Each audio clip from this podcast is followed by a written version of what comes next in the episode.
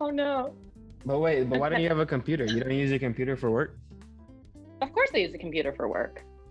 Um, you- it's just, well, it's. I mean, I I use a computer to type my notes, emails, all of that. But for the virtual visits, it's just easier to have kind of a separate iPad. I do Mhm. those. Sometimes I like go to the side to my computer.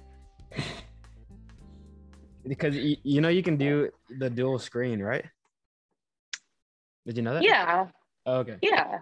But also the way, so it's not when I see my patients as well, it's also not like we, we don't use Zoom or Skype or things like that. We're mm-hmm. using like software that's protected. So through Okay. our medical record system. So I also in order to use a lot of these programs, like we have to get them set up by the hospital. So I had to get like things approved and stuff on my iPad to be able to then conduct like the visits Mhm. on my iPad. It, it's a whole It's a process. thing. Is, is what it's a process. Yeah.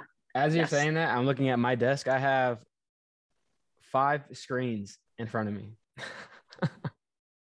What do you have five screens for? well, no. So I have, well, I have, I have the computer, the the MacBook that I'm talking to you on right now, and then I have Okay. a monitor, my iPad, another MacBook, and then my phone. Are you That's doing like two podcasts at one time? Yeah. Is there someone else, someone else, someone else on the other end? yep. I asked the same questions, and then it's the do you have the different responses? We'll see who does That better. way- see who that- does. yeah, that that's how I really that's how I filter through the people that's on the show. I just I they they compete against each other head to head. Little do they know. You know, you know that I love a good competition. That's so funny. That's not a bad idea. You have me thinking. You know what? That I might try to plug that into the podcast. Hey, if you want to go up with against somebody in a dual podcast episode battle to see who's gonna make That'd it on be show. fun. You can play games, like you can oh, do yeah. little quizzes and competitions. Well, because you can have more than one person on Zoom too. So you know what? Maybe Yeah. I could do like a group, uh, a group show. Stay tuned for a group Uh, show. Now the wheels are turning. That's definitely gonna happen. See So that? Guest appearances. Yeah. Yeah. Well, I mean, I guess I guess I am a guest appearance, but like a- an additional guest. guest. Yeah. All right. Um, how you doing? How's your day going? The day is going. Day is going. It's I actually am off of work today.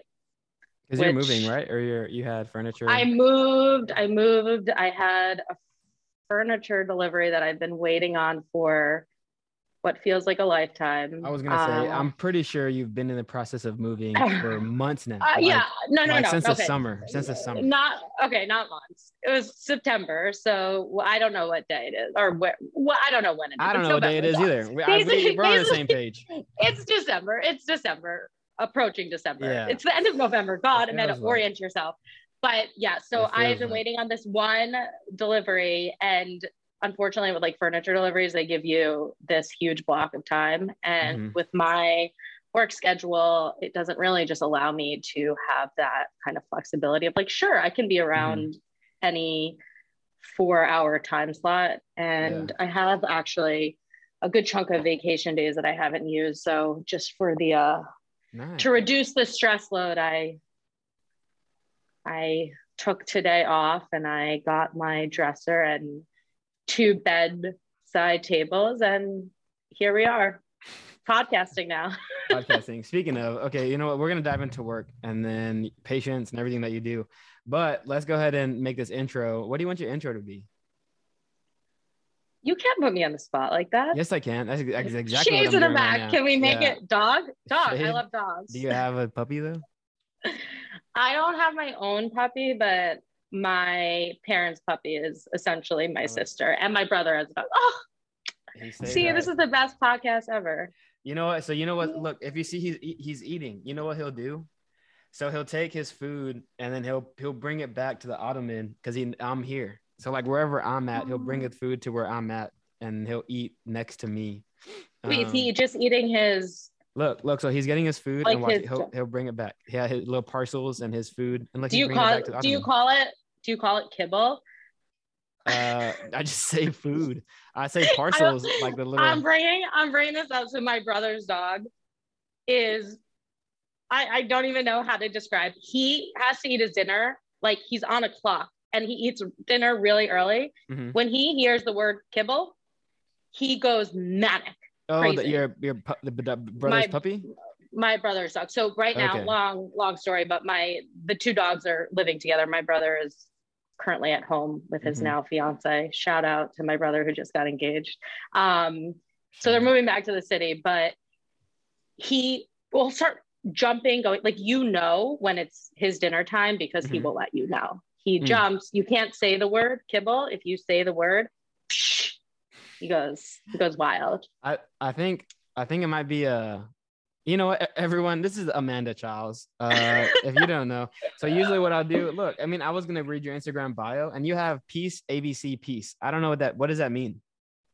I mean, I, on Instagram, bio, my, my, what are my initials?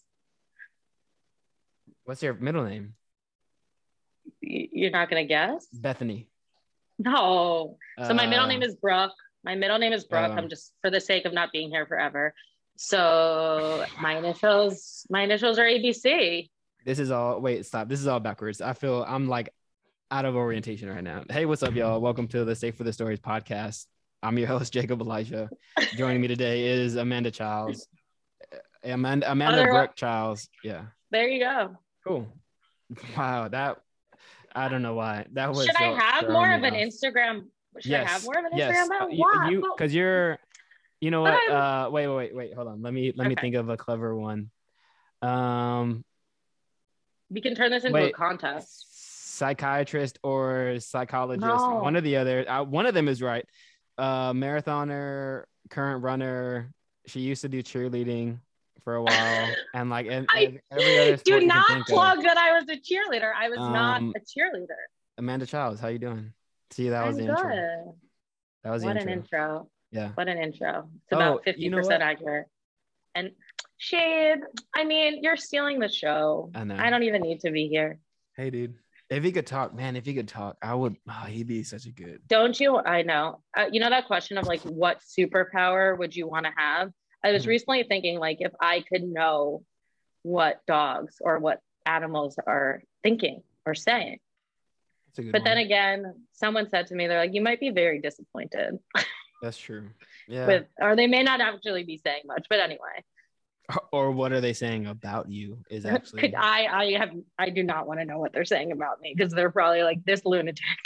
this crazy person. All right. Um. All right. So no. what- So what? What? What do you do for work? I, so psychology or wait? So no, sociology, psychology. No. Psych, I forgot. All right, so we're gonna. So I am a Let's dive into it. psychologist. I'm a Psychologist. psychologist. All right. not Right. Right there. What's the difference? Psychology, and what's the other one? you're thinking of a psychiatrist. Y- yes. Yeah.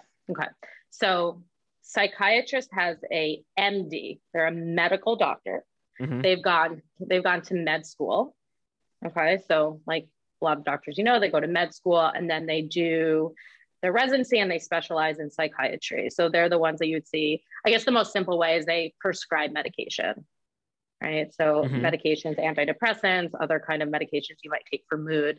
Um, that's something you would see a psychiatrist for. So I did not go to med school. I was in grad school for a very large chunk of my 20s. Um, so I got my doctorate degree in clinical psychology and I do what you call like talk therapy. And Okay. my the type of work I do, I guess we can talk about that if you're Yeah. interested or anyone's into it. I- interested. I, but I am. Yeah.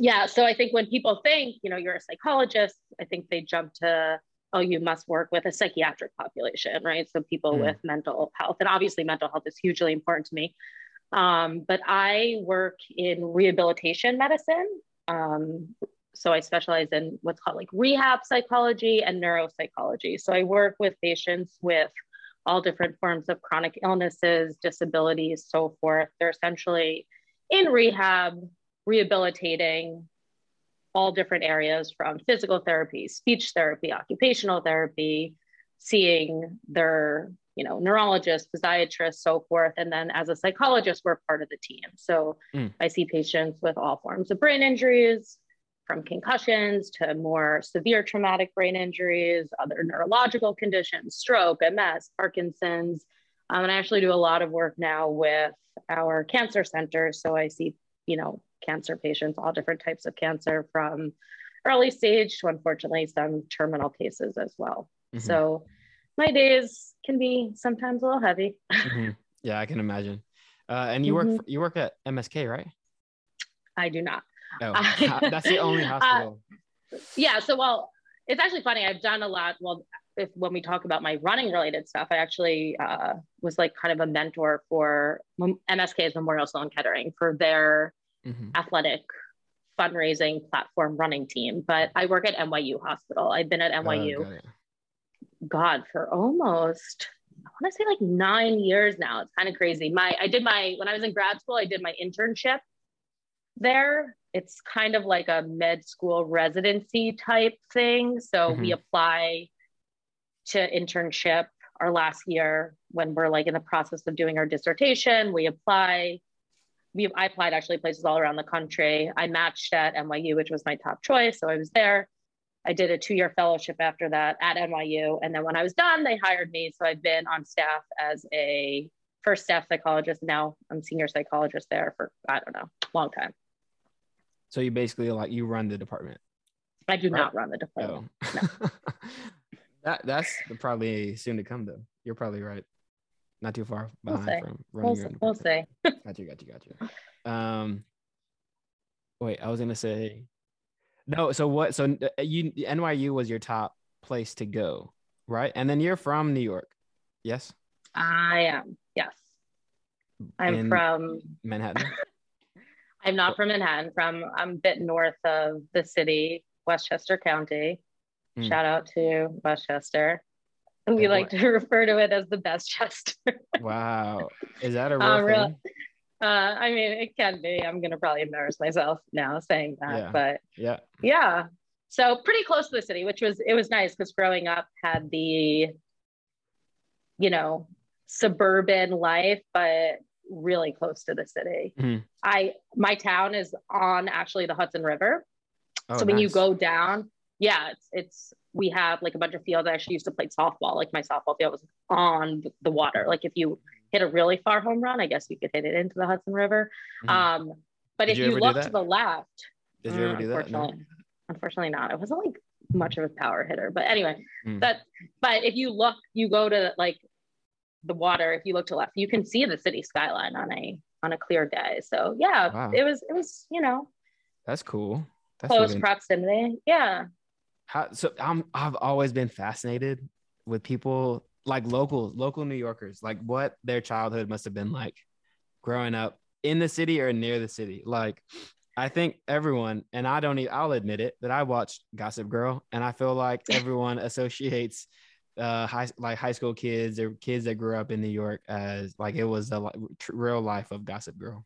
Growing up in the city is a totally different world to how I grew up. I mean, I grew up in like typical I don't want to say typical, but yeah, kind of typical suburbia. Mm. Like it wasn't anything. I different. mean, we no, we were just close to Manhattan, so mm. we could easily travel to Manhattan. I guess as I started getting older, and we would like sneak go out, out in the Would go out in the city. No, That's we snuck wild. out. No, no, no, no. We I snuck we snuck out. We God like hot things we did back then. Hot fences we went, at 2 a.m. and then we went into the woods. We had keg parties in the woods. Wow. You didn't do you Sketch. people didn't do that? Sketchy. Oh, I mean, we... well, I grew up in Houston, so like that is a more of a city.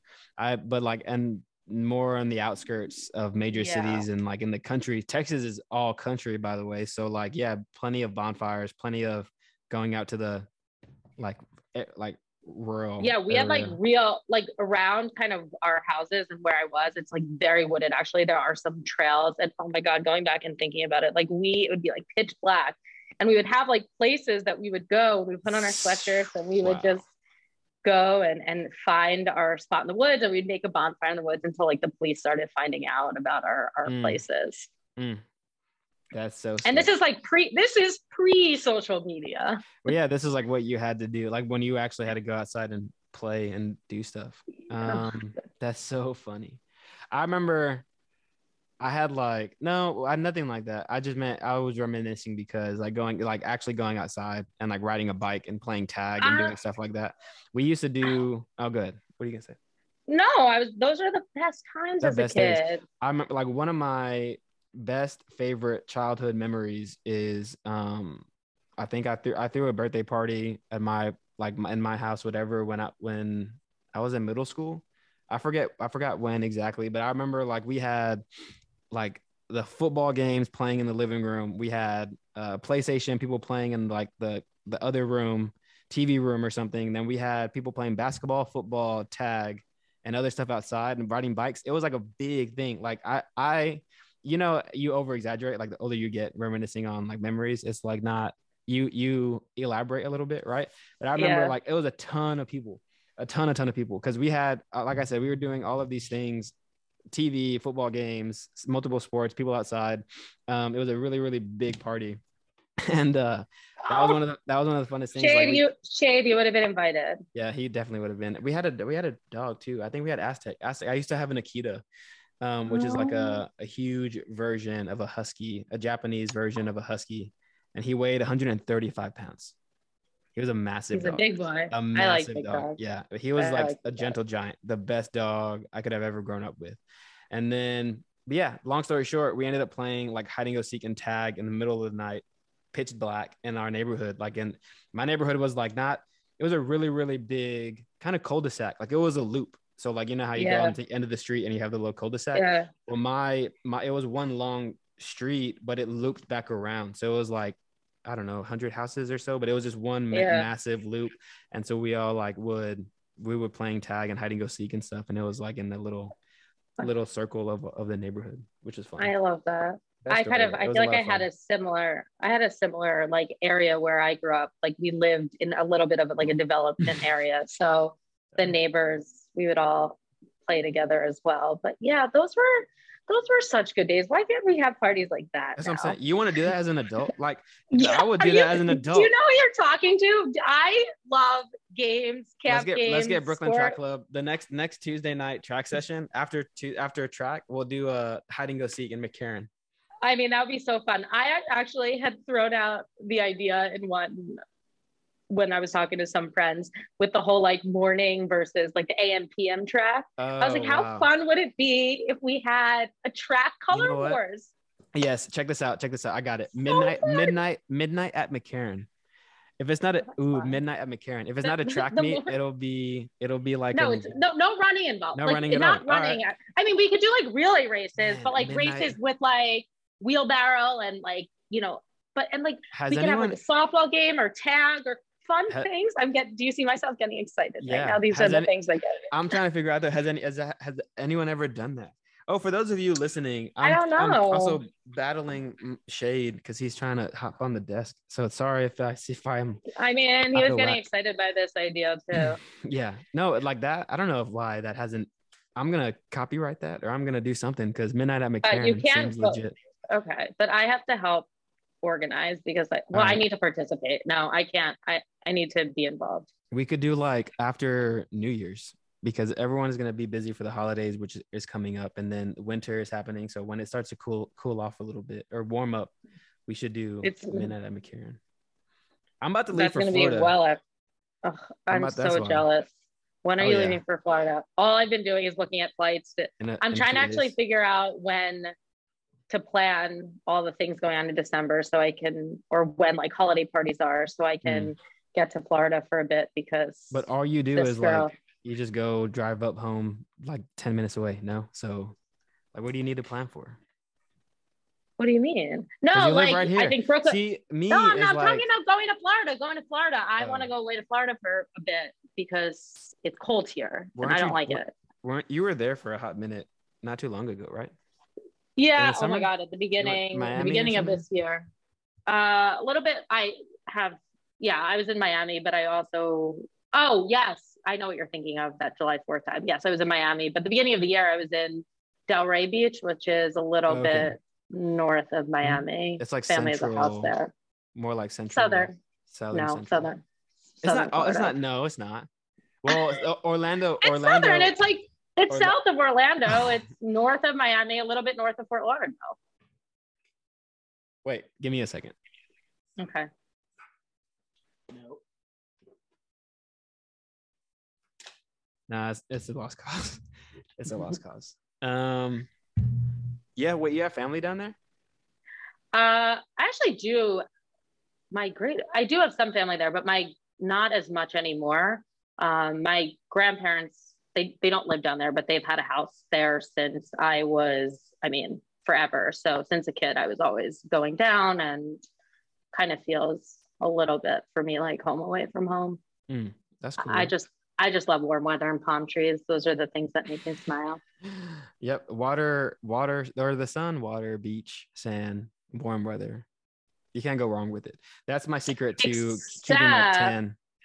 Sorry. Oh, that's yeah. I was gonna say I'm- that's how I keep my tan all, all year round. Which I remember back in the summer. Do you remember this? We had a competition. Yeah, we were having tan comment. I was obviously more tan. No, right? no, no, no, no, no. Yes, I was. I think it's partially true because you were you were traveling. Like you went to Florida for a bit, and I stayed here in New York. And then I would, but once this, it was like in the spring, and then once the summer hit though, and it was summer here in New York, I definitely was more tan. I feel like we didn't have great weekend tanning weather this summer Oh yeah, no. because it rained a lot. I'm trying to think of. I, unfortunately, I'm like stuck inside during the day when I have to work, Mm, and so outside of like going for a run, I have the weekend to get my color on. I was honestly poor, poor performance this Yeah. summer. not my most, but I can hear my mom speaking and saying, Amanda, this is it's so if you ask me what my vice is, like of all, it's really the, the tanning thing. It's a really bad obsession addiction. Mm. It's not good for you. No one, everyone put on your sunscreen. Wow. Everyone, you don't need to be that tan. Is it bad not to wear sunscreen? I'm sure. yeah, it is, right? That's like a. it's yeah. bad. Of course it is. That was a leading question. I. I Oh my god! never- I'm like any I of one of my never- friends yell at me. I get yelled at if we're like at the beach together. Amanda, put on sunscreen. They know me. Everyone knows me. But I have. I'm. I'm just trying to tell you. I have never worn sunscreen, like ever, and probably or just in my adult life. Like I'm pretty sure my my parents made me put on sunscreen when I was little, but yeah, I can't remember the last time I actually did.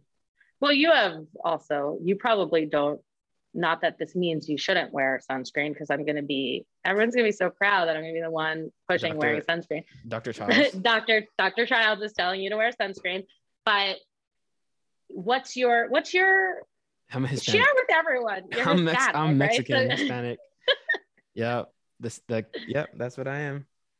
I'm Yeah. I'm I'm more olive colored and dark skinned. Like I have a ten. I have a. I'm like that's what I look like. It's really funny though, especially here in New York, because I get like I look like a lot of different things depending on where I'm at and who I'm with. So like I could get like I just get I've gotten I've gotten everything uh, that people would assume or think that I am. what what do you think I am? Because I have, I guess, more olive skin, and everyone thinks I'm all different things. white straight up white no no no no um I'm wait, really, wait, wait, I am really wait. white. I'm really white right now, so you wouldn't be able to tell. But I, it's Mediterranean? so interesting to me. mediterranean I- italian I, I'm zero percent Italian in me, but I honestly get asked if I'm Italian all the time. I've gotten asked if I was Hispanic before. I I've could had see that, people though. start to speak Spanish to me, and I mean, my Spanish is oh, terrible right now. say, but i was gonna say say something in spanish so was I don't, I don't. Um, yeah, so I it's only a small portion, but my mom's side of the family was Greek, so I have some Greek blood in Mm. me. So I think my Mediterranean, that Mediterranean side of or piece of me, kind of comes out pops out. I, yeah. I i've gotten that so my hair used to be really long like longer than yours is right now it was down to my chest and when i had super long Can you hair, make that our preview a picture of you with really long hair? uh no maybe you know what if i can find one but it, I, That's I was like playing football at the time too so like the hair went out of my helmet and it was a whole kind of vibe. Um but i've gotten greek italian and like like like european in that sense when i had when i had my long hair but also like i always have the beard and then i'm usually always tan so i get a lot of Yeah. um Yeah. I can I can see that. I've gotten to. I get Israeli, I get Egyptian. I've like walking into places, they're like, you look like my people. And I'm like, who are your people? wait uh, do you speak spanish or no Uh no, it really upsets me that I don't. I mean, I took Mm. Spanish throughout school and like Mm. into college, and then I just wasn't really actively using it and I kind of lost it. And then I mm. was I was doing Duolingo for a good period of time and had such a great streak going because you know me, I like I get very like into like dedicated streaks. Like, yeah. yeah. And then I unfairly lost it. And I I kind of stopped. Yeah, I actually would love to be able to do therapy in Spanish, but that it's much harder to it's like one thing to just be speaking it and have conversation, but to mm-hmm. actually be able to do therapy, you really also need to understand just a lot of like the inflections and other things to understand, you know, to better be able to communicate with. Yeah, people. yeah, yeah. So I I so, I can't speak it, but I can understand it usually in context, like just what, mm-hmm. what I'm doing or what I hear, yeah. how people talk to me. Yeah, I can understand it. But my parents, but they both speak it. Uh, unfortunately, like I, we moved around when I was younger, and so like we were never in a position to actually speak it, so it never actually stuck or stuck uh, for me. I took like five years of Spanish, and he, if you hear this rumbling, that's Shade trying to tear up a toy. So I might have to cut this out or edit this part of the podcast. Um, you know what? Let's get back into work. So, because I'm so curious. Oh, this is a question that I had for all of your patients. So you mm-hmm. mentioned recovery is a big part of what you do.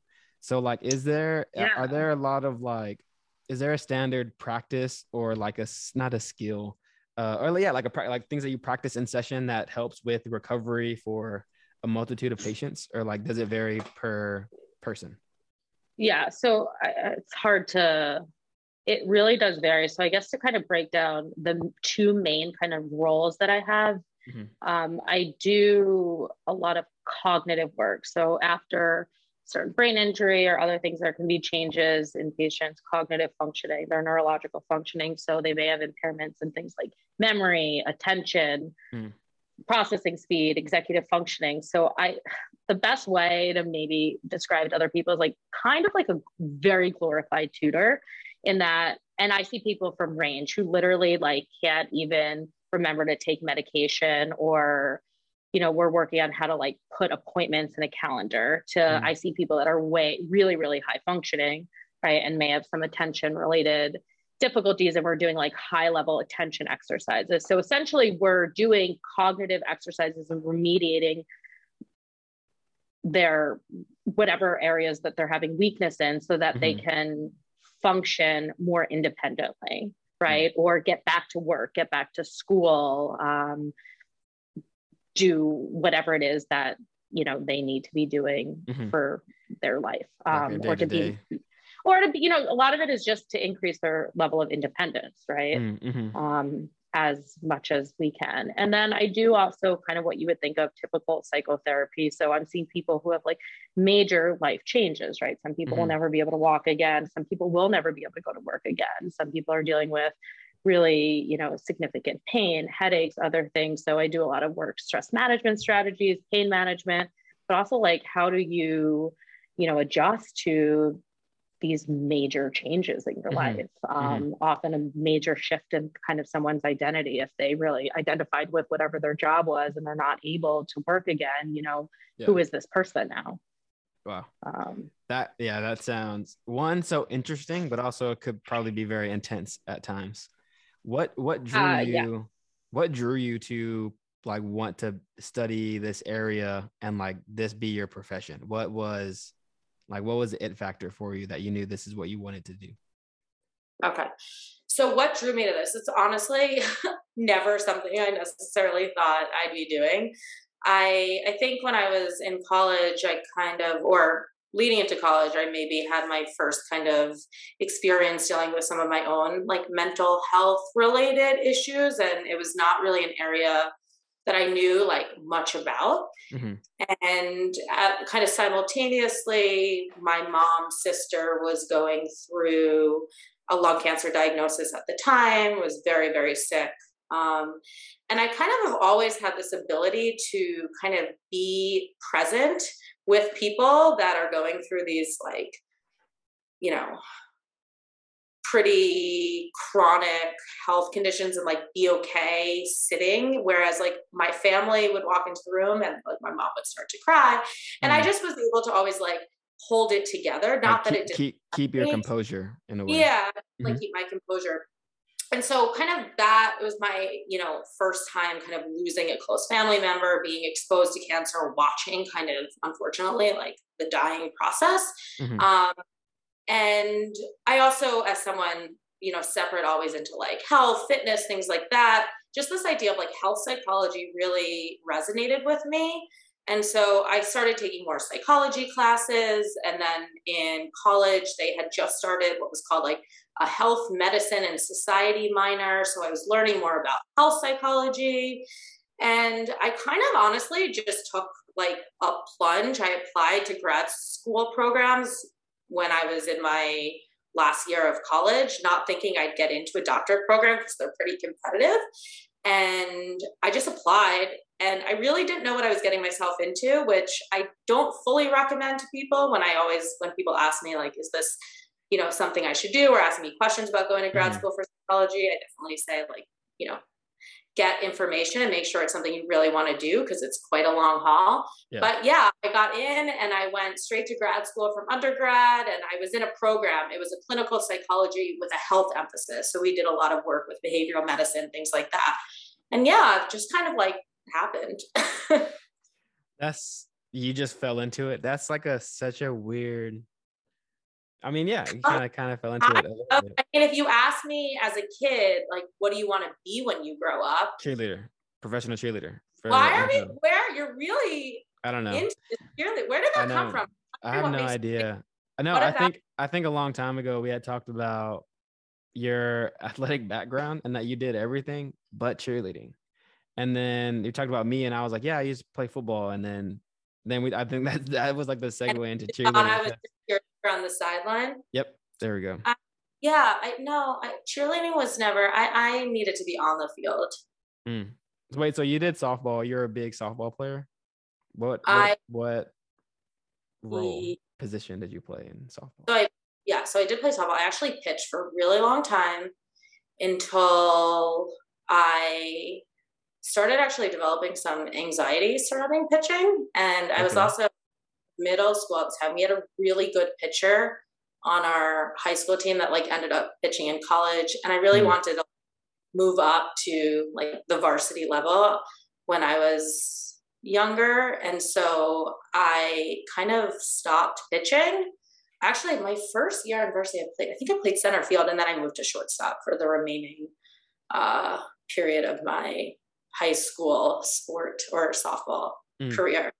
but yeah, I got smashed in the face by a softball, mm. and I just like to never pitch again. So, so, with softball, one is obviously you're using metal bats, and and the distance between the pitcher and the mount the or the, home plate, the yeah yeah, it, it's not and it's not as far as like in baseball the mm-hmm. mound mm. the home plate and you know like a pitching stride right you end almost halfway in between so mm-hmm. you're like right in front of the batter yeah and yeah. yeah. i started like getting this like i would jump the second i stopped pitching to like get myself in ready mode mm-hmm. because i was scared of a ball like coming i had pretty good reflexes but i was just scared of getting smashed in the face yeah and i mean i think honestly all softball pitchers should probably be wearing you know face guard and stuff but mm. yeah my pitching i never was the same again. So Wait, but, no, but you said so that almost happened to you. Almost happened to you. So like you had a like a, a drive going right I for you. I actually never even got hit. I actually do remember I used to play. So in my town, we never had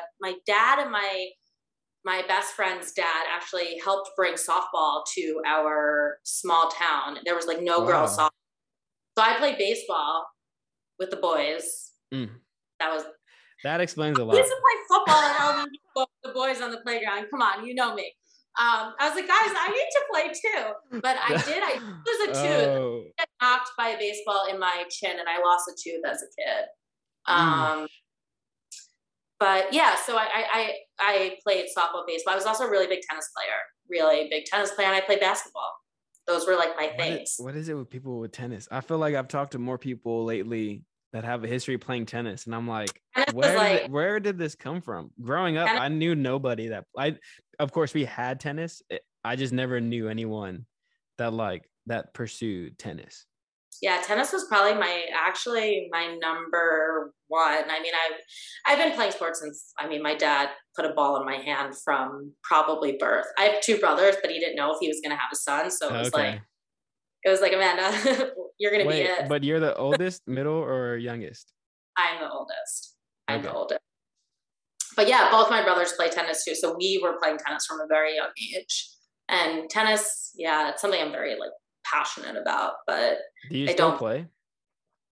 I not regularly anymore. It's actually as I've been going through my a period of not running as much right now. Mm-hmm. I'm like trying to get back into some of the other things that bring me joy and happiness. So definitely have been looking at starting to, you know, hit more in the mm-hmm. city. But yes, I saw you shout out to the podcast with Gabby when you posted oh, yeah. Gabby former tennis player, I immediately I'm like, Gabby, I didn't know you were a tennis player. Right. That's what I'm saying. Yeah, she was one that yeah, that one of the few people late as of lately that have yeah. talked to me about tennis. And I'm like, and she grew up in Texas. And I'm like, what? Like no one played tennis. Or like I'm trying to think of my friends. If I could like go through my contact book and like throw back in Facebook and be like, who, which one of my friends played tennis? I don't think anyone. But I was well, again, a lot of it played football. To hit. We were all playing football. Oh, you? Everyone wants to hit. You you do you want to teach me how to play tennis? I feel like it'd be a cool. I like the agility part of it, the lateral movement, the quick yeah. quickness of the of the game. What I think would be a, a difficult for me now is like if it's hand-eye coordination in a way to hit the ball and hit it right to get it over the net in a proper way. Yeah, that's what I would want to focus on. Actually, the transition for me from tennis, this how you like stroke a ball playing tennis versus mm-hmm. swinging a bat it was like a lot of times it can be was a little bit difficult for me to like transition from one to the other um, okay. just because different mechanics but mm-hmm. yeah i actually used to back in the day i used to give tennis lessons to little kids really? i actually i did summer i worked at nike tennis camp for some time wow. over the summers at it was at Amherst and then Dartmouth College. Mm. Um, used to go with some friends over summers. Yeah. Legit, legit pro. I used to uh, coach football. I've always had dreams of being a professional tennis player. Really? What happened? Yeah. So you stopped in high school? Uh, you know, it's funny. I kind of wish. So I'm kind of a nerd, huge nerd too, and like academics were super important to me. I looking back, there's a few things I asked my parents. I was like, why didn't you just force me to choose one sport to play so I can be like great, great, great at one? I was always like pretty good, but at everything rather mm-hmm. than honing in on one. Of course they, you were. Amanda, you never wanted to choose, you know, like you wanted yeah. to do it. So, which is fine. I could have definitely gone to school probably to play to play D3, but I in kind tennis, of in tennis yeah, I focused more on academics and went, you know, to school more for that. And I played club, and we actually played traveling club in college, so I still oh, got, oh, cool. um, you know, to play tennis throughout college, but wasn't. Sometimes I kind of look back and wish I like really played a college sport. It kind of surprising if for people who know me that like that I didn't, but. Um, yeah, it all worked out. I probably wasn't going to be a professional tennis player. The competition is quite, um, it's, you need to be, yeah.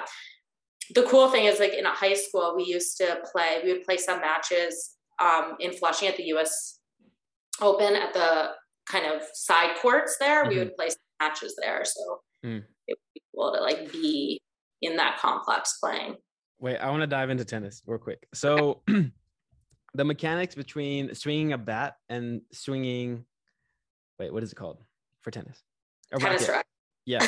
okay, so the mechanics for swinging both, right? Is it is so when swinging baseball, I'd like just watch a video about this too, which is why I think you swing forward. Like the purpose is to swing yeah. forward and not sideways. So like when you hit the when you strike the ball, uh, if you swing sideways, the ball is going to go sideways versus swinging it in and forward, then the ball, when you strike the ball, goes more forward and it's supposed to go up depending on your on how you swing.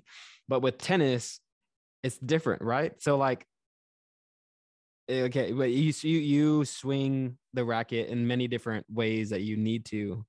Right. Well, you're also like the turn. You're putting spin right spin, on the ball.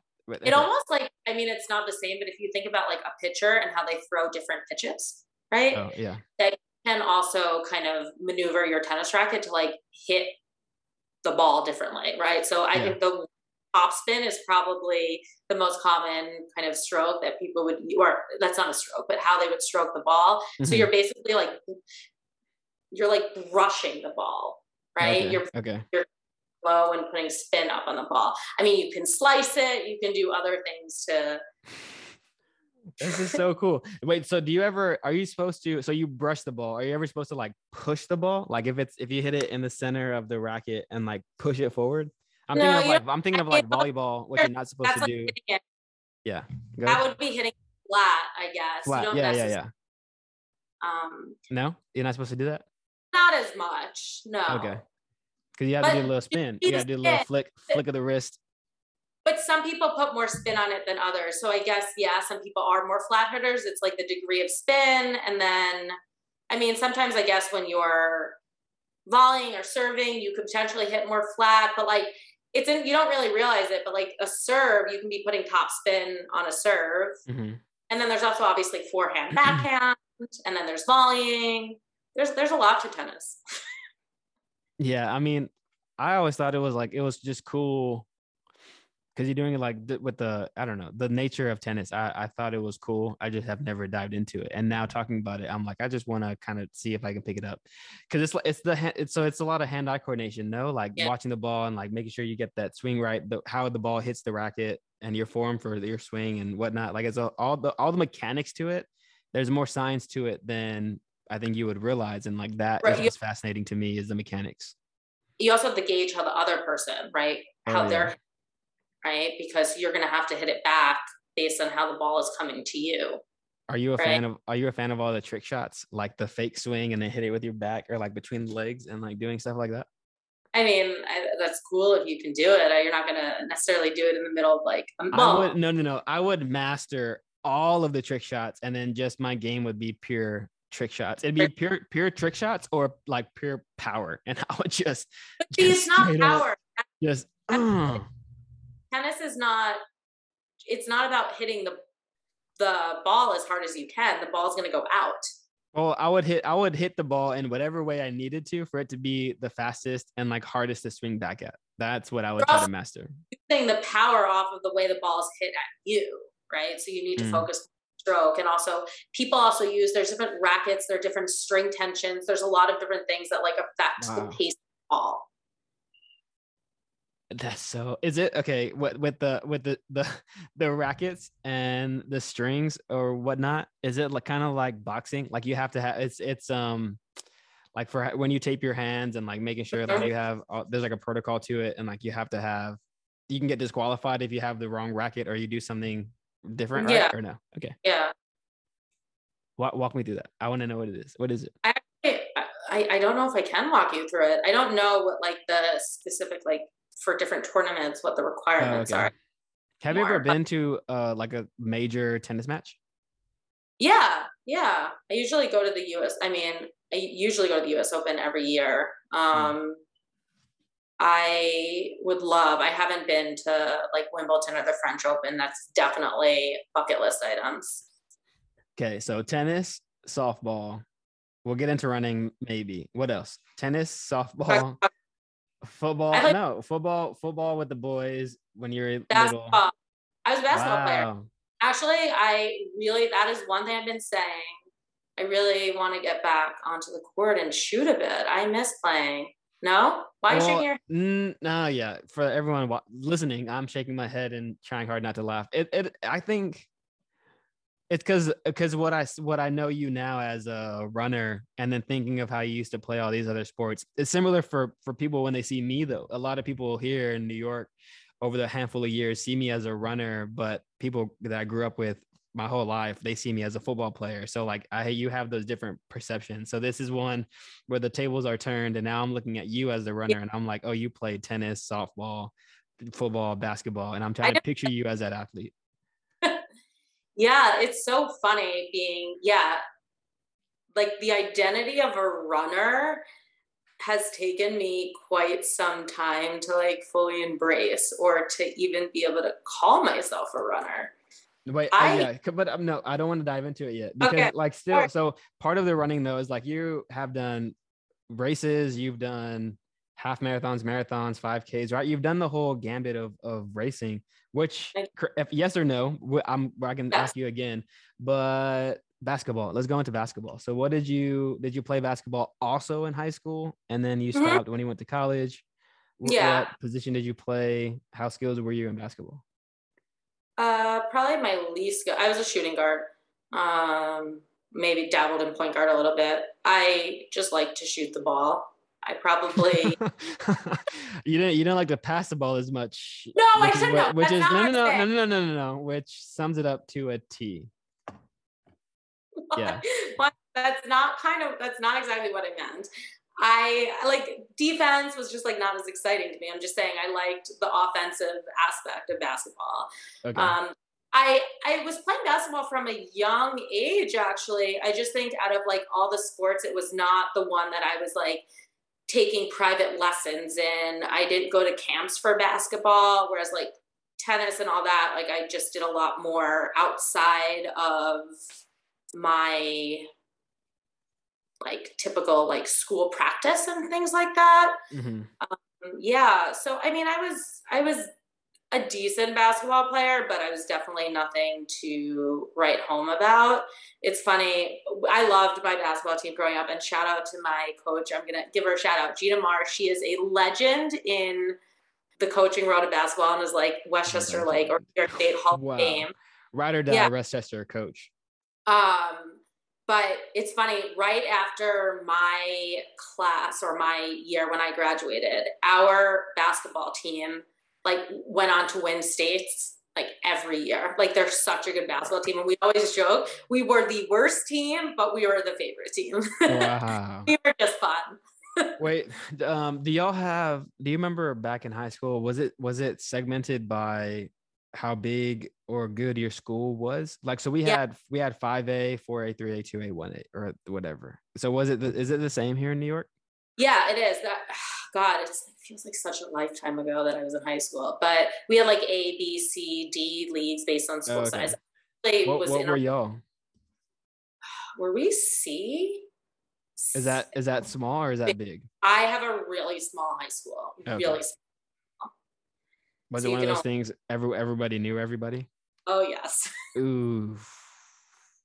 Oh. How was that? How was that? I mean, that's different. Went, that's so different. I went to basically from elementary school to graduating high school with the same people. Oof, that's so long and so so too familiar. You know what I mean? Like that's a lot. Like that, you know everybody's everybody's ish. Yeah, you really do. Um, um, I think so. When, and I, when parents, I, parents, and oh, everyone. Yeah. Like when I go back home now, which is pretty frequently, it's weird because I haven't obviously been in high school in so long, but I still like am in town, and I'm like, everyone should. I'm like, doesn't everyone know who I am? You're not oh, you know, well, and then is it one of those things where like everyone also goes back for the holidays? So like every year you see the same people go to the bar, like hanging out at a movie theater or something, and you cr- you cross yeah. people that you went to high school with, and your families that know everyone knows everyone. Yeah. Yeah. I think now some of my friends or friends' parents have moved outside of our mm. town. Yeah. Not everyone is there, but a good, but like thanks thinking of like Thanksgiving coming up, Thanksgiving Eve was we would all go back and it's like huge night to go and see everyone from high school and the grades above and below. Oh wow. Where are but now we have now. Oh yeah. For that, so I um no, so I can't remember. So like I said, I moved around quite a bit when I was younger, but we settled in Texas, so I would call that like my hometown in Houston and my home state. Um, but I was, it was weird how our districts were, um, I guess not like how our districts lined up. So my where I my neighborhood that I stayed that I lived in most of my years in Houston was always on the outskirts of two districts. So like Mhm. I think they changed midway when I was in elementary school to mid- middle school. So like the middle school I should have went to, I got rezoned to go to a different one. So I went to um I ended up basically seeing three different groups of people elementary school, middle school and high school.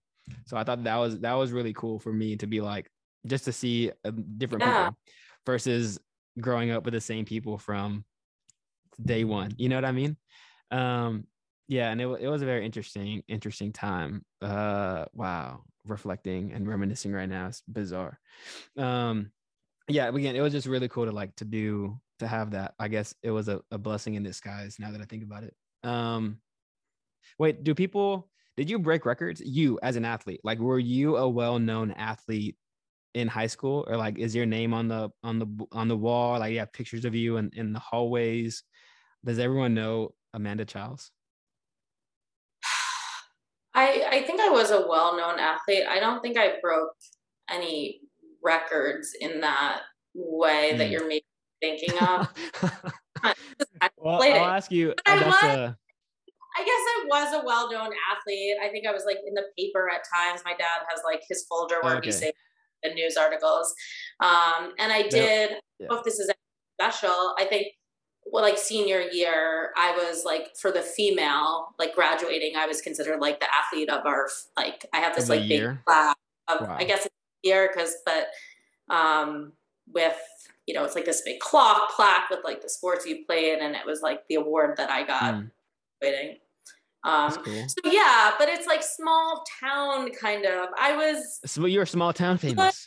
You're a small town famous, is what you're saying. I don't know, famous is you know my feeling, but That's I a real. listen, That's a real thing, though. happy, like probably in comparison, I feel like it kind of is like how I am as a runner. Like I'm decent, but there's Yeah. people way better than me. All right, so that that's it was a, there was there were two sides to that question. One because you did grow up in a small town, so I was wondering like did you I mean of course you stood like a lot of you probably stood out. You know like if you I'm sure you did. And like as you say you were the the, the high school player of the year pretty much. Um so that was one part to the question and two is that I'm thinking about myself and I still have people that recognize me when I go home for having played football in in my area in my in my school Yeah. and like my district but it's not it's less about being famous and it's more about like like we my class was a really good year i think like similar to you how you said the class after you ended up going to win state and stuff we we probably set the bar for going far in the playoffs and having really like positive records so that we set that we set the foundation for later years to like match us or like to keep going in the playoffs and to like continue to win pretty much. But also it was like net new um like high school year class as freshmen and then net new coaching staff. So we all like grew up together in those four years. It was all net new. So like we again set that foundation. So why that's why a lot of us me like me included but and other like people um that i grew up with had like name recognition because we set the set the bar pretty much um Jacob's such a big no. I mean, I, I was a really good, I was fundamentally good. Like I was, and then I had like a chip on my shoulder. So I played really well, but I, fundamentally, I was like a really good football player. And like, it's funny how you say you got really into academics. I got really into the fundamentals and disciplines of football. So like I would study I would study game film and stats more than uh, probably any other player on the team. So like my role was inside linebacker. I wasn't. I was an unofficial captain, but like we had only a handful of captains that were selected, right? But on defense, it was my job to do the play calls. And by the time it was senior year, basically like the coach the coaches on defense trusted me enough to do the play calls if the game was happening really fast. So like if the offense was pushing the speed of the game and they would do plays rapid fire and like we had no time to recover or reset and like we had no time to look on the sideline to see what the coaches were calling they would trust me to make the play call and the game day decision to do that then and there so i had to like be on my a game really to understand like down and Yeah. distance what the well, how how likely they are to run this play or that play if we're on this side of the field the odds of them running x y and z type of play and so like i would i had to study a lot that way it was almost like yeah. like Football mo- is honestly like play calling on it's so cognitively complex and you need to uh, make fast judgment yeah. calls. And and so at so it's all of that and then uh, because I really was in the middle of the field. Like middle linebacker was my role. So like you have the big lineman up front, you have me and a couple of guys next to me, and then all the skilled and fast guys behind me. So I was literally in the middle of the field and defense for all 10 other of the athletes. And I would not only do the play call, but I remember like sometimes I'd have to look to my left and help my teammate out and be like, no, you go that way and then look behind me and say you cover that ground and so like i would i would i would basically basically directing everybody like all 10 people yeah while i'm doing this play call while i'm thinking about where i need to line up where i need to be what my job is i'm telling other people what their job is. So it's not just doing the play call and say we're gonna we're gonna do this type of defense. It was like no you need to go there. You need to do this and you need to do that and i need to be here and do this too. So it happens so fast too. I, I love the speed of the game of football and like fun the fundamentals is so fun. Because once you get it you get it. It's hard to get it. Like it's hard to study and learn and it's hard to like make it second nature. Like it's hard to to make it almost muscle memory and instinctive when you do play calls and when you play football. That's a part of it. Why what I love about it the most, and that is what I was known for. Like I was a really good fundamental player, and then I played really really hard. So I uh, I had developed a reputation. I mean, knowing what I know about you now, that doesn't fully surprise me. I feel like no, but you kind of how you approach running and even your photography and like podcast work. I think you're very like you go all in. Yep, all in all the time. All My in. foot is always on the gas, which is uh good. And there are pros and cons to it. I, I but I, I'm no, I'm all, all always all in We're all the time. A bit similar in that way. I need yeah. to learn to slow down a lot. Well, I, that's the one thing is I know I I now I think in like my adult life, or really up until last year and this year, I've had the opportunity to slow down. Like I can still be just as dedicated to a number of different things, but I really prioritize balancing them out now. Uh, especially with the more time I've had on my hands or like prioritizing my passions. I've like I've I've I have a better understanding of time, energy, where I dedicate things and like my attention. Like I understand that there's there's a balance to it now. Um, but this is something that like part of uh having the chip on your shoulder is like I've worked really, really hard for a long time. I'm talking like it's not just in academics or in, in athletics in school, growing up, working, like when I was in high, like working since I was 13, stuff like that. Like even in like to almost, I kind of, I more or less put myself through college, even with a partial academic scholarship, but like working 80 hour work weeks, like no summers for four years, three years, like 80 hour work weeks, three jobs, like stuff like that. So I have worked really, really, really hard for a long period of time to eventually set myself up in a way now where I'm like, I can kind of, I can put my foot off the gas a little bit. Like I can take a little bit of a break. I can now prioritize. But I, I guess it's like how mm-hmm. you conceptualize it. It's not necessarily always taking your foot off the brake. I think it's hard. Like finding balance is a really hard thing, but oh, yeah. it also sounds like good kind of self care and mental health as well. Oh yeah, you know? yeah, yeah. I, have I've toed toed with the line of being burnt out for a long time, but like now, but now I under like I I really do prioritize that balance part of my life, and like I will take it easy from time to time. Uh, even as active and as busy as I stay, I do take time to balance it out. Um, but you still have to run every single so, day. Yep, still got to do it. But this is the thing; it's less of it's less of work. This is one thing I, have I've tried to explain. Yeah, I, I mean, know. Yeah, you know how it is. I understand it. I understand it completely. So it's same thing with running, as you mentioned, podcast, photography, all of these things I thoroughly enjoy doing. So it's not like it's not work for me. It, it technically it is work, but it's it doesn't feel like it, and it very much feels like a love and a passion um in all areas. And so like that's really cool with the things that I do is that I can they just happen to be the things that I enjoy doing. Um yeah. So all right, we were talking about running. Wait, okay, let's talk about running, I guess. Fine. I guess we could talk about it. This is my, I, mean, I guess eh, this is a running podcast, I guess, whatever. Um so how did you get into running? Softball, basketball, tennis, X you did a number of pretty much did everything Yeah, I'll do this really quick. I hated running growing up. Hated it. Like, I mean, but you know, like if you played kind of more team sports or sports, I guess running was kind of always the punishment, or not punishment. It's like uh, run a mile you, practice. Like, that's, yeah, that's a good one. That's a good example. I mean, you can call it that. It definitely felt like that when you're playing right. another sport. You don't prior like you. Yeah, it's more like conditioning. It's like you. It's a something the coaches made you do to stay in right. shape and I always wonder because like I've had now like running now I always think like how like what kind of runner would I have been if I like started running at a young age? I think I look at like how running's taken over and I guess like when I was growing up we obviously had like cross country and track team but mm-hmm. I remember like I looked forward after school to like go to practice. Like honestly like that like made me excited. It was like okay get through the day. And you can go to like you know softball the thought of like, oh my God, you have to finish your school day and go and your practice is going to run. I'm like, that's that's horrible. Why yeah. would you ever for that?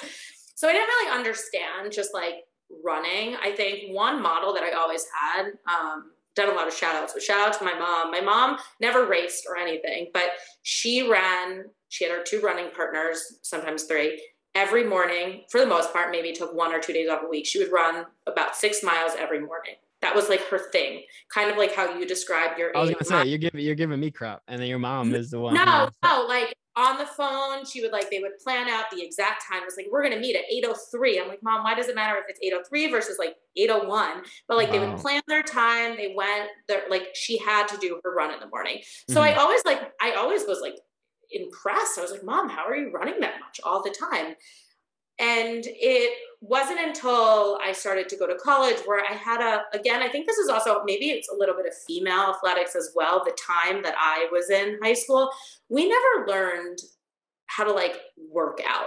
Like we never mm. went, no one taught us how to like strength train, you know, be in the gym. I think a lot of like the football teams certainly like were in the weight room and so forth. Like as just female athletics in my era that wasn't something that was a priority which i hope is more integrated into athletics now because it's so important. But yeah so i had to learn how to like work out. I was getting you know obviously maturing getting older and i wasn't active the same way and so i needed to learn to go to the gym and work out and i would just like run a few miles on the treadmill like four or five miles but like nothing like real distance wise. And it was this, actually, this was in high school or in college? College, like going okay, into yeah. very, very end of high school, going into college. Okay. And it was when I was in grad school. Shout out to some of my grad school friends who in 2011, they were like, let's sign up for a half marathon. I was, I mean, I was like, okay, okay, sure. And again, this was kind of a little bit before like this whole half marathon trend had taken off. Yeah. And I, it was 2011. It was the Queen New York Roadrunners. It was now the Queens is like a 10k because it was July, so the middle of the summer. Brutal time to run. Um, it was a, it used to be a half marathon, so they no longer have a half marathon now because it was just too brutal. So it was mm-hmm. my first race. I, I hadn't really run any other race. I signed up for this half marathon couple of my grad school friends and of course me and one of my brothers we have that like competitive edge with one another and i was like i'm signing up for this half and he's like well if you're gonna do it I'm gonna do it. So we Wait, ran our first. Real quick, real quick. What's the age difference? But like you and your younger brother, middle brother, and then I have yeah. 2 mm. younger, but this one, and he actually is also a runner. Um, runner. Oh, wow. But I shouldn't say. Yeah, I got to bring him around Brooklyn Track Club sometime. He doesn't think he belongs anymore, but he's run four marathons. He's a decent runner. I was gonna say, is he? He's here in New York, and like we, no one has ever. I have never seen this guy, and like I'm sure many other people. Yeah. You have a brother, and that's news to me too. Is like, oh, you have a brother, and he's also now he's also a runner, and we've never seen y'all together. Brett, we gotta get you. We gotta get you to come. He's gonna listen to this and be like, man, leave me alone. Um, yeah. So we ran our first half together, and I thought it was the hardest thing I'd ever done. I just remember like looking back, it's so funny. Like I crossed the finish line. I was like, how does ever anyone ever run another 13.1 miles? yeah. And yeah, you know, we're so proud. Our like toes were blue, and it was like we had accomplished like greatest achievement in the world. And it was two years later that I think I had run another half in between that. And another the same girl from grad school her and her sister were like we want to sign up for the new york city marathon and i think watching the new york city marathon like i'd always watched it as a kid and mm-hmm. i just like never and maybe other people this will resonate with it it just like didn't compute to me i was like how does someone run 26.2 miles yeah. like i don't get it but like there's something to me like i love a challenge and the idea like i didn't get how you did it but i was like i gotta find a way to do it um I and people kind of just said the only way to do it, you got to just like sign up and train. So I joined a charity team. This is where like Memorial Sloan Kettering um, kind of fits in. It's called Fred's Team. Uh, they're the athletic fundraising platform through Memorial Sloan Kettering. So we raise cancer. Uh, okay, slow down. We raise money for cancer research and treatment at the hospital. So I joined in 2013. I ran, and of course, same same thing happened. I'm like, Brett, I'm signing up. I'm going to sign up for the marathon. And of course, he's like, well, if you do it, I'm going to do it too. So we signed up together.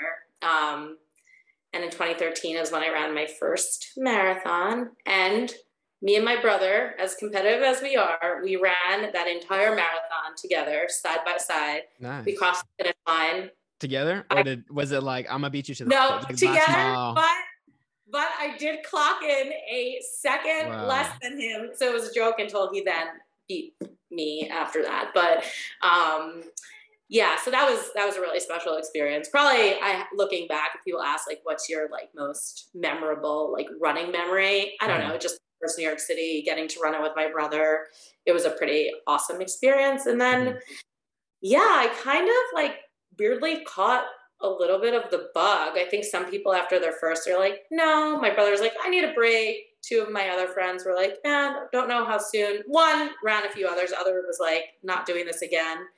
And I joined the team, Fred's team again the next year. Mm-hmm. And I actually, they had asked me to be a mentor. So I actually, pre Brooklyn Track Club, I was a mentor for Fred's team for, I want to say, six or so years for quite some time. Mm-hmm. Um, so I was really working really closely with the charity organization. Some of my closest friends met through the team. And yeah, I've run, kind of been running since. Here we are. Here we are. All right. You know what? So I'm gonna, I'm gonna ask you one more question and we can wrap this up. But also, we I feel like we could talk about I have so many questions about your history into running now, just just running. I mean, I have a lot of questions about you in general, but running, we could talk about running. what are some of these questions? In the next, no, in the next episode, we could do we could do a, a reoccurring segment, but another or like another episode for sure. Taking a deeper dive into running, how you started, really started running because we you t- you went over it, signing up with your friends, half marathon. I want to go into training if there was this plan in place running that first marathon or half marathon, that experience, uh, you name it, like a, a lot of questions and things that we can dive into. But you, this is my last question. You said um, after you ran that marathon, New York City marathon with your brother, that you caught the bug. Was that the moment, or did you have another moment, or uh, like just another moment that that's when you decided, like, hey, I want to do this running thing more invest more into it and like you were diving headfirst into running was it at that that point new york city marathon with your brother or a different point that you said that you really love this and this is what you wanted to do i can't say that there was one moment to be honest okay. it was a combination of a few things i think i started as i started running more i think i started to experience also just like the physical benefits of mm. running how my body felt um, you like for me running really is like a therapeutic process. Like for me going out for a run it's my time for like mindfulness to process to think. I as much as sometimes i struggle to get out the door i just always have that self-talk of like you know you will feel infinitely better when you are done with your run. So i think i started to like learn just how running made me feel. I think this idea of running races and a marathon i think going through the process I started to also like get connected on a smaller scale to the running community and kind of see running as as much as it is individual like that kind of team aspect of mm-hmm. it that i mm-hmm. do as kind of a team sport person really enjoy i but i will say i was fortunate and i think everyone's first marathon can be a different experience I had a really good first marathon experience. Like I didn't hit a wall. It wasn't like the it was a decent time, like it, very mm-hmm. respectable for someone's like first marathon. Um, but I had the most fun. There are pictures of me at mile 18. I saw my parents. I am jumping off the ground, like I'm this high off the wow. ground. Like I in a manic episode, truly, for that marathon. I remember crossing the finish line and the people who saw me then they're like, Did you even run? I just had a great day. I had so much fun. I felt great. So I kind of was like, oh, I want to do this again and do it better next mm-hmm. time. I think my second one was a totally different story. I'm surprised I ever ran a marathon after that. Um, but yeah, I just kind of I, I liked having that new athletic, like in this stage of my life, having a new athletic platform to like focus on, work on, create goals. It kind of gave me something that I could do at this kind of later or kind of next stage in my life. Mm-hmm. So yeah. So I, I, don't know if I really answered your question, no, but I think it, yeah, no, you did. It, it was a series of events that led you to eventually like understand that you loved the, the sport or like that you wanted to continue to do it. Um, yeah. yeah, a series of events. That's awesome. That's really really cool. Um, all right, what's next? Are you signing up for the New York City Half Marathon today? Yeah, I just actually right before we got on the call. Remember when I was like, "Give me five more minutes." So I actually think I didn't realize this, but my half time from beginning of this year, before I have not really been able to run much, qualifies me. So I think I actually get in. I've done it like oh, it's cool. usually, but I will get in. And wait, the exciting news today was that did you hear Boston? There is no time criteria, or anyone who applied gets in this year. Really? So it's great. Yeah, the cutoff time is zero minutes this year. So thank God I finally will get to run Boston in April after missing the cutoff by 20 seconds this year, which was such a buzzkill. So yeah, so that's that's upcoming. that's upcoming focus on getting healthy and Boston.